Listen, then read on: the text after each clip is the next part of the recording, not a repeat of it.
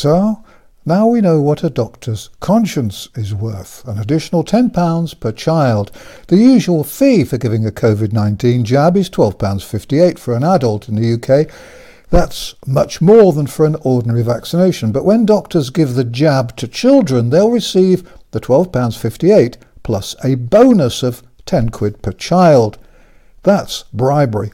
The government is giving what I call shame money to doctors to push them into giving poison jabs that don't do what most people think they do and which aren't anywhere near as safe as people are being told to children between the ages of 12 and 15. Children who are too young to drink alcohol or smoke cigarettes or have sex or drive a car, but old enough to be given an experimental jab which may well kill them or destroy their lives. Shame money, that's what it's called. And GPs who take part in this, the biggest and most disgraceful medical experiment ever carried out, will result in doctors clearing the best part of £100,000 a year in jabbing bonuses, and next year, and presumably forever, with much of the actual back-breaking needle work being done by assistants who mostly have no idea what they're giving or why. Why the extra tenner?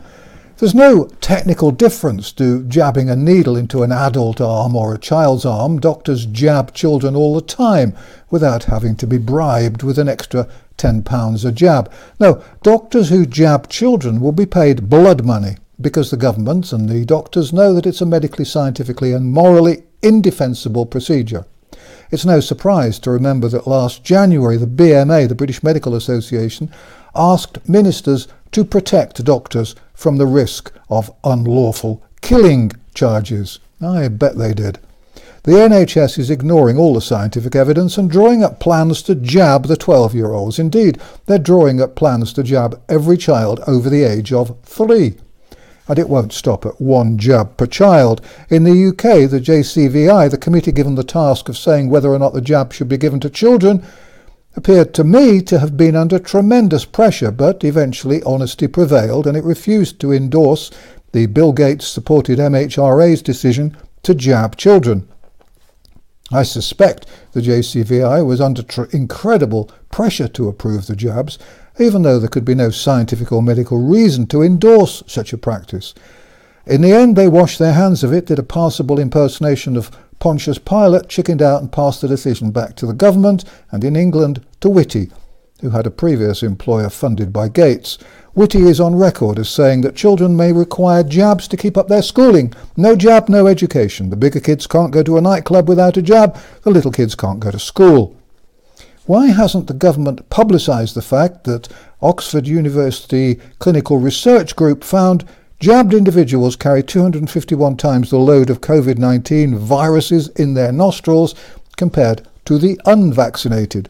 The jab allows the jabbed to carry huge viral loads without being symptomatic, so turning them into the world's first pre symptomatic superspreaders and silent serial killers. Also, the CDC, remember, in the United States says that COVID 19 vaccine products are not interchangeable and shouldn't be mixed. Jabbing children is a political, not a medical decision, and it's evil. Schools have been told that there'll be no need for parental consent, even for 12 year olds to be jabbed with an experimental drug. Lawyers say that children can make up their own minds because of the Gillick case from the 1980s, but the Gillick case was, I believe, completely different. It related to the prescribing of the contraceptive pill to teenage girls without parental permission. Lawyers now say that that case allows children to decide for themselves whether to have the COVID 19 jab. That's nonsense. The COVID jab is entirely different to the contraceptive pill. The pill is relatively safe and well established. Millions of women have taken it for years. Death and serious health problems are mercifully rare. The COVID jab is experimental and it's known to be and recognized as potentially dangerous. Most doctors and nurses giving it and promoting it don't understand how it works, what it does, or what the risks are. There's a very new and potentially dangerous experiment, and, this, and there have already been many deaths and serious adverse events. Doctors and nurses giving the jab are obliged by international law to explain to every child, even though those as young as three years old, what the jab does and doesn't do, how it works, exactly what side effects might occur, and exactly how common those side effects could be. They must also explain that the jab is experimental. That's the law. If a child of three doesn't thoroughly understand all these things, then the person giving the jab is breaking the law. I find it difficult to avoid the suspicion that they want to get the kids jabbed fast before the big problems appear during the next six to 12 months. The problems which, it looks to me, Devi Sridhar, the constant star of BBC and Channel 4, doesn't even know exist. The Daily Expose reported the other day that Devi Sridhar said, quote, I really feel for teens 12 to 15 already lost so much during the pandemic and now not even getting the choice to have a vaccine that millions of teens have access to across Canada, United States and Europe, instead have to risk getting COVID and missing school for 10 days if positive, close quotes. I believe a special, centrally heated corner in hell will be reserved for Devi Sridhar. The Financial Times reports, seemingly with regret, that children in America aged 5 to 11 will have to wait a month or two for their jab. They'll be jabbing fetuses next. The jabs are being promoted heavily by the media organisations. The BBC had a headline which read, My parents won't let me get the COVID vaccine. My son has to be vaxed, was another headline.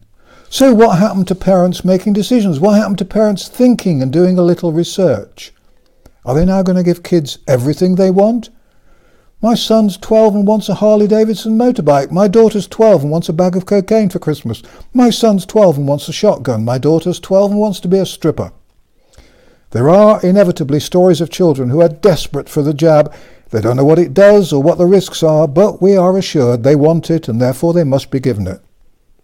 Employing children as advocates is an old trick. Animal experimentation, recognized as useless but a profitable activity, has been promoted by groups of patients, fed on lies and promoted by the drug industry. There are lies now about the risk of long COVID. It's been claimed that one in seven children could get long COVID if not jabbed. Of course they could. They might all shrivel up and die if they do get jabbed. Government ministers and advisers and Media commentators should start telling the truth. Let's look at some facts. Back in April, it was reported that a quarter of alleged virus deaths weren't caused by COVID at all. In July, four British universities produced a vital study and concluded that children have a two in a million chance of dying of COVID. Just 25 children and young people had died as a result of COVID 19 in the UK, and most of those who died had serious underlying, underlying health conditions. Those would have been the sort of children who would, sadly, have died from the flu. Those are the facts. The risk of children becoming severely ill or dying from COVID was classified as extremely low. What the government now says is so utterly outrageous that in the old days, when Britain had some journalists, there'd be demands for a general election. Daily Expose reports that the MHRA has confirmed that in one year the COVID 19 jabs have already caused more deaths than were caused by all vaccinations in the last 20 years. MHRA has also confirmed that the COVID jabs only have temporary authorization.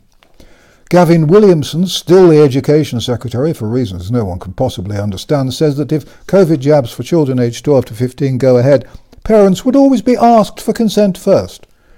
But officials admitted that if parents withheld their consent, children could still be vaccinated. So there you are, parents. You can all bugger off. The government doesn't give a fig what you think. This is the worst sort of wicked dictatorship. And there's even worse. Journalists report that teenagers aged 12 to 15 will be fine when they're jabbed because research has proved that they suffer only mild to moderate side effects after the Pfizer jab. Apparently, the authors believe this should reassure parents. Let me tell you about this so called research. It involved 27 children. 27. In my view, that's not research, it's an anecdote. The 27 children consisted of 16 boys, most of them were white. Golly, I'm so surprised at this 27. They had a range of coexisting medical conditions and were receiving drug treatment. So they were just normal kids then. One out of the 27 was made really poorly. One child's seizure type changed. The kids had neck pain, low blood sugar, difficulty sleeping, diarrhea, presumed sore throat. I don't know what a presumed sore throat is. And after the second dose, they had vomiting, armpit swelling, and blisters around their mouths. Fevers were common too. And that's the survey that's supposed to be reassuring.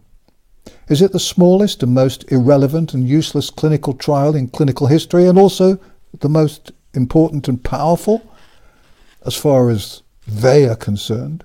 I don't know, but I tell you this the trial that really matters will take place in a courthouse and will result in long prison sentences when wicked, evil people start jabbing children with this toxic brew. Eye of newt, toe of frog, wall of bat and tongue of dog, adder's fork and blindworm's stink, lizard's leg and owlet's wing would be a safer bet. Bubble, bubble, boil and trouble. Starting them on cocaine or heroin might perhaps be safer. There will be no informed consent. Even if the rancid bastards giving the jabs try to explain that the jab is experimental as inter- international law says they must, not one 12 year old in a billion will understand how mRNA vaccines work or what the risks might be. They will be bullied by doctors, teachers, and peer pressure. Their parents won't be able to save them. Some of the children who are jabbed will die. Some will be permanently disabled. This is cold-blooded, inhuman child abuse, impure and simple. It's as bad as anything done at Dachau. Organised by a corrupt state, it will be carried out by people who deserve to be hung for their crimes. If I had children of jabbing age, I'd keep them at home and lock all the doors to keep out the bogeymen and women. Children don't need the COVID jab. It's clear that the risks far, far outweigh whatever advantages there might be. Governments around the world deliberately killed the elderly in 2020 in the spring of 2020, I described it as murder, and I stand by that. Now they're going to murder innocent children, and teachers, doctors, and parents who support or promote the jabbing of children with this toxic brew will also be guilty of murder. And the bottom line is that this is a perfect illustration of Catch 22 in action. Anyone who chooses to have the COVID jab is too stupid and too ignorant to make the decision to have it. Now I want you to do something for me. Join Vernon's army. All you have to do is pledge to do something every day to help stop this. Share a video or an article. Send the article on my website, vernoncoleman.org, called How Many Are the Vaccines Killing to every school in your area. I won't know if you've done anything, but you'll know, and you'll be a member of the resistance movement, the army fighting this war.